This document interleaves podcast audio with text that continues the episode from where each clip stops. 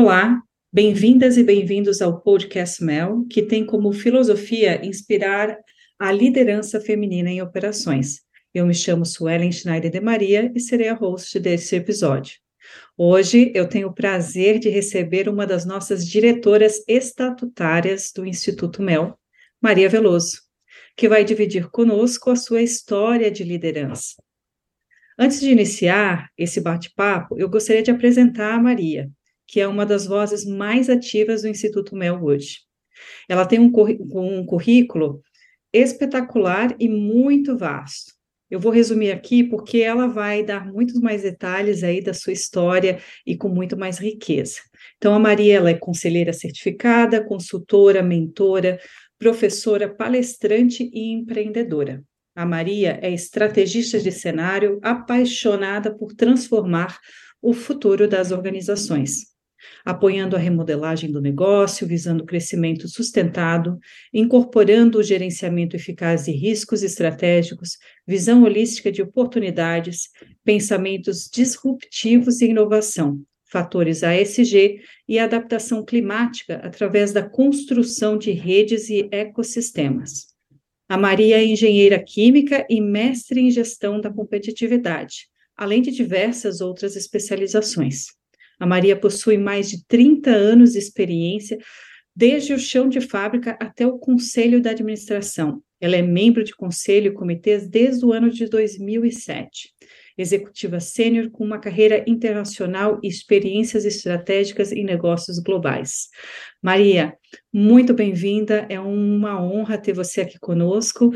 E é, já para iniciar, que riqueza de conhecimentos e experiências que você tem, hein? Obrigada, Su.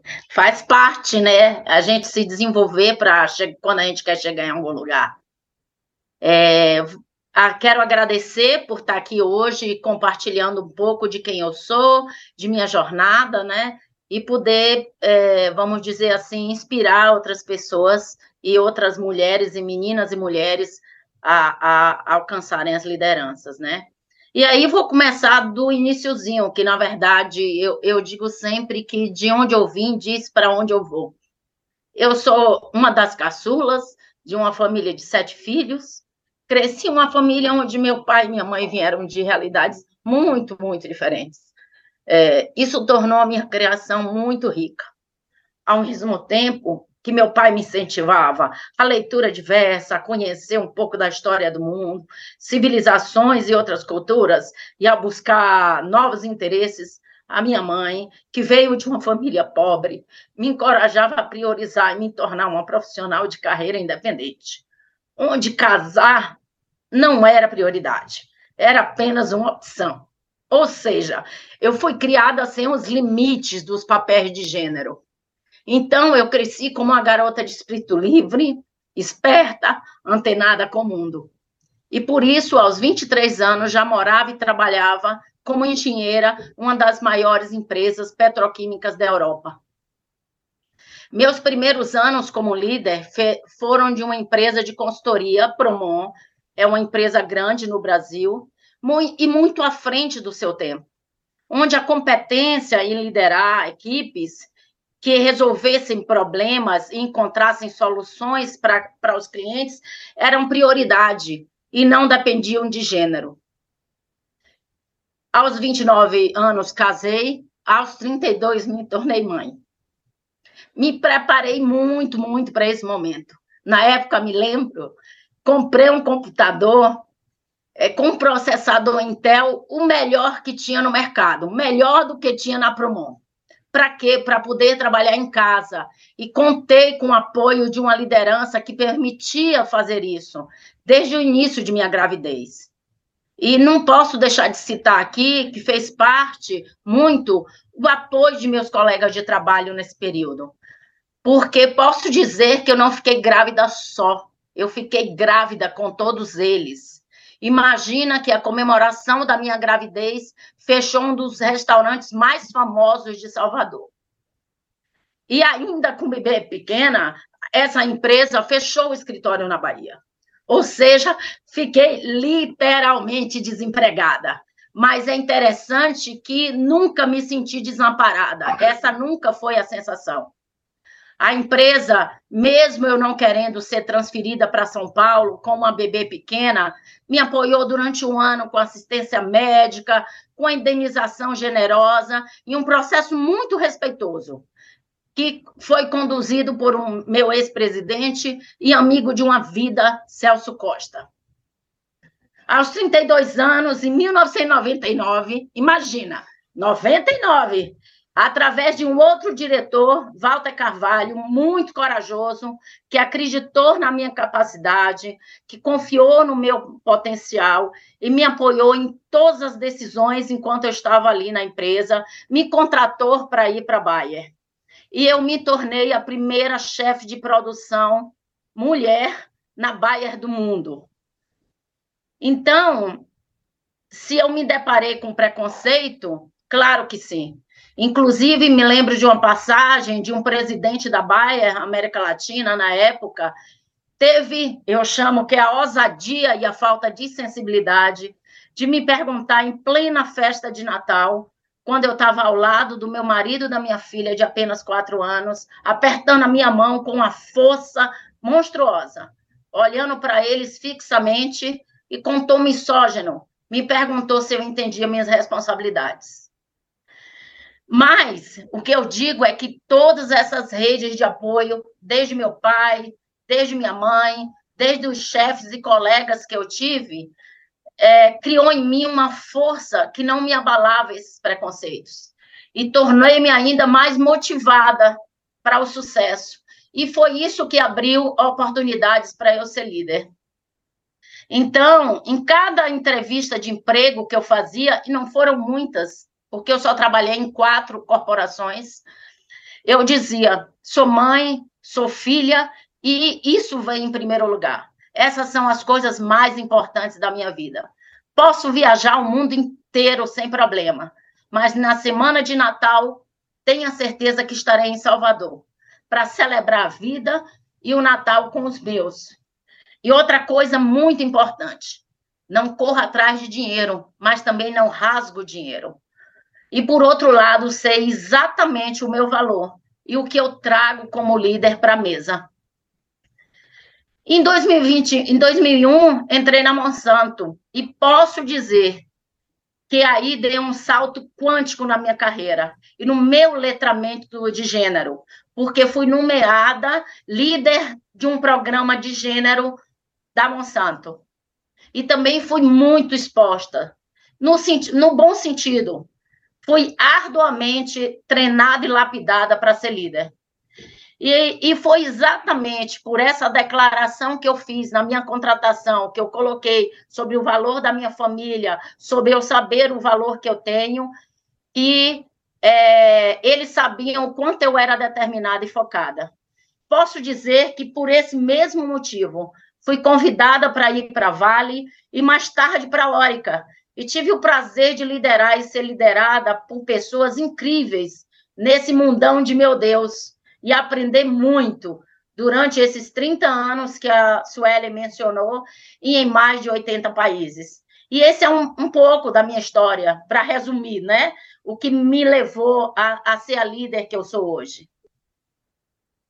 Uau, Maria, que história impressionante. E assim, se você me permite, dá para ver o quanto que ela é poderosa é, pela emoção que você transmite ao contar essa história, é autêntica, é verdadeira, é, me deixa aqui arrepiada, de verdade. E se você me permite ainda ir além, tem três coisas aqui que eu acho que você você superou muitos desafios, né? Nessa, nessa pequena introdução, você superou muitos desafios. Mas tem três coisas aqui que eu acho que foram assim, três não, quatro coisas aqui que eu gostaria de ressaltar, que você mencionou. A importância da tua família e de ter sido criada como é, um espírito livre, né? Nessa, nessa, nesse ambiente inclusivo. Então, o ambiente onde a gente vem é muito importante para formar mulheres como você. O segundo, a tua rede de apoio, né? Tanto líderes como o Celso Costa, o Walter Carvalho, que você, eh, você citou, a sua capacidade de saber o seu valor, que é uma coisa que nós mulheres esquecemos, né? E o último aqui é que eu adorei. Você foi treinada e lapidada para ser líder. Isso é muito importante, né? A gente sabe aí no MEL, a gente tem o, o, o programa aí de preparação de mentores para ajudar outras mulheres para serem lapidadas e treinadas para ser livre. Isso realmente é muito importante. E assim, você fez tudo isso com um monte de desafios sem ter nada dessas informações e estruturas que a gente tem hoje, né? Você contou uma história lá, passou pelo desafio desde após a tua gravidez, o desemprego e tudo mais. Eu queria explorar um pouquinho mais esses desafios que você é, enfrentou. Se você pudesse elencar quais seriam esses três maiores desafios que você é, enfrentou durante essa jornada e o mais importante, como que você superou esses, esses desafios? Se é que você pode contar aí para nós como uma receitinha de bolo aí para a gente oferecer para os nossos ouvintes, né? Que também devem passar por muitos desses desafios que você já contou, você vai compartilhar. Ah, sou. É, na verdade, eu não acredito muito em receitinha de bolo, não, tá? É, mas é, eu acredito muito em desafios e gente. É, é isso que me move. E eu nunca consegui enxergar nem desafio, nem ter que lidar com gente é, como barreira, muito pelo contrário. Esses são os combustíveis para me fazer brilhar os olhos. Meus olhos brilham quando eu vejo um desafio. E justamente é esse brilho nos olhos para fazer esse trabalho, para superar isso. É, é, isso é que impulsionou sempre a minha carreira. Se alguém me dissesse, uma vez em uma reunião em Londres, é, num órgão internacional que eu representava Vale, é, uma diretora falou para mim, Maria, é incrível, né? Porque quando você vê desafio, lá está Maria. E realmente essa foi minha carreira, foi muito baseada em desafios, né? E toda vez que alguém quer me chamar para fazer alguma coisa, a pergunta que eu faço primeiro é: quais são os desafios?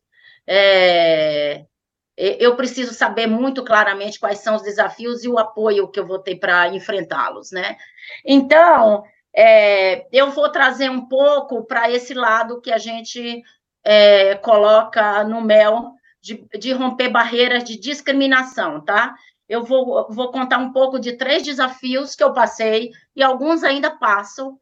É, e como eu os, os enfrento. Eu acho que isso conta um pouco da líder que eu sou, da pessoa que eu sou. A primeira coisa é por estar sempre à frente do meu tempo. Eu sempre estive à frente do meu tempo. Isso fez com que eu me deparasse com homens que achavam que aquele lugar não me pertencia. Eu fui a primeira mulher a, a ser chefe de produção da Baia. Eu fui a primeira mulher que comprei um computador melhor do que a empresa que fazia simulação de processo para eu poder estar, é, tá, vamos dizer assim, livre para poder fazer as simulações em minha casa quando eu tinha um bebê pequeno. É, eu fui a primeira mulher a, da minha família, vamos dizer, a fazer pós-graduação fora, é, porque minhas irmãs, é, assim que se formaram, casaram. Eu, assim que me formei, consegui um emprego fora, fiz uma pós-graduação na Europa. Eu fui a primeira mulher a, a juntar todo o conglomerado é, Vale e fazer a Vale falar de saúde e segurança em rede nacional no Fantástico. Eu fui a primeira mulher da Órica a, a ter a posição que tinha na América Latina e na América. Então, isso num tempo que não é o tempo de hoje, não é que eu estou me tornando líder hoje. Isso foi algum tempo atrás, ou seja, começou isso há 30 anos atrás. Então, eu sempre me deparei com homens que achavam que esse lugar não me pertencia. Então, o que é que eu fazia? Eu nunca rivalizei com isso. Muito pelo contrário, eu tinha e tenho a coragem de buscar essas pessoas e conversar claramente e fazê-la entender, porque, na minha concepção, eu sou a pessoa escolhida pela empresa para estar naquele lugar. E com base em competências, mostrar quais são as minhas competências que estão a, ajudando a fazer isso. Ao mesmo tempo é, que eu busco o diálogo para que a gente consiga trabalhar junto, porque se é um colega meu, eu preciso trabalhar junto com ele, não posso é, rivalizar. Ao mesmo tempo, eu entendo que isso não é um problema meu. Foi muito claro para mim a vida inteira. Este não é um problema meu. Essa falta de aceitação não é um problema meu, é um problema dele. É ele que tem que se resolver com essa questão. Então, isso é muito importante, porque ao longo de nossa vida a gente vai encontrar pessoas que acham que aquele lugar não nos pertence. Mas se a gente tiver muito certeza que nos pertence, primeiro a gente tem que buscar é, contemporizar com essa pessoa para que a gente consiga trabalhar com ela, não rivalizar, e deixar muito claro na sua cabeça. Não é problema seu, é problema desta pessoa, que tem que, vamos, eu às vezes brinco né, na minha mente, é essa pessoa que tem que se tratar e que tem que melhorar. Então, sinto muito. A segunda coisa que eu enfrentei e ainda enfrento é a xenofobia. E por ser mulher, baiana, nordestina, primeiro, e depois por ser mulher brasileira. A xenofobia é muito, muito presente em minha vida. Isso fez eu querer mostrar ao mundo quem eu sou e quem, quais são as nossas capacidades de mulheres nordestinas brasileiras. E com isso, eu, eu tracei o caminho em minha carreira para sair da Bahia, que eu fiz em 2006, quando vim para Vale, e mais tarde para sair do Brasil, é, que eu fiz em 2011, quando fui é, trabalhar de vice-presidente de sustentabilidade e operações América na Órica. E, além disso, eu tenho um ditado bem baiano, que eu uso e mentalizo para responder essa xenofobia. Baiano não nasce, baiano estreia, baiano dá show, pois é na escassez, é como enxergamos a vida, é a felicidade e a nossa cultura que nos faz diferente e nos faz resiliente. E é nesse diferencial que eu sedimento a minha liderança. É em quem eu sou e no diferencial que eu tenho e toda a carga cultural que eu trago junto comigo é, para sedimentar a minha liderança. E a terceira coisa é não me deixar colocarem ou eu mesma ir para uma caixinha. As pessoas têm a tendência de colocar você em caixinhas, em querer, querer, querer colocar as pessoas em caixinhas.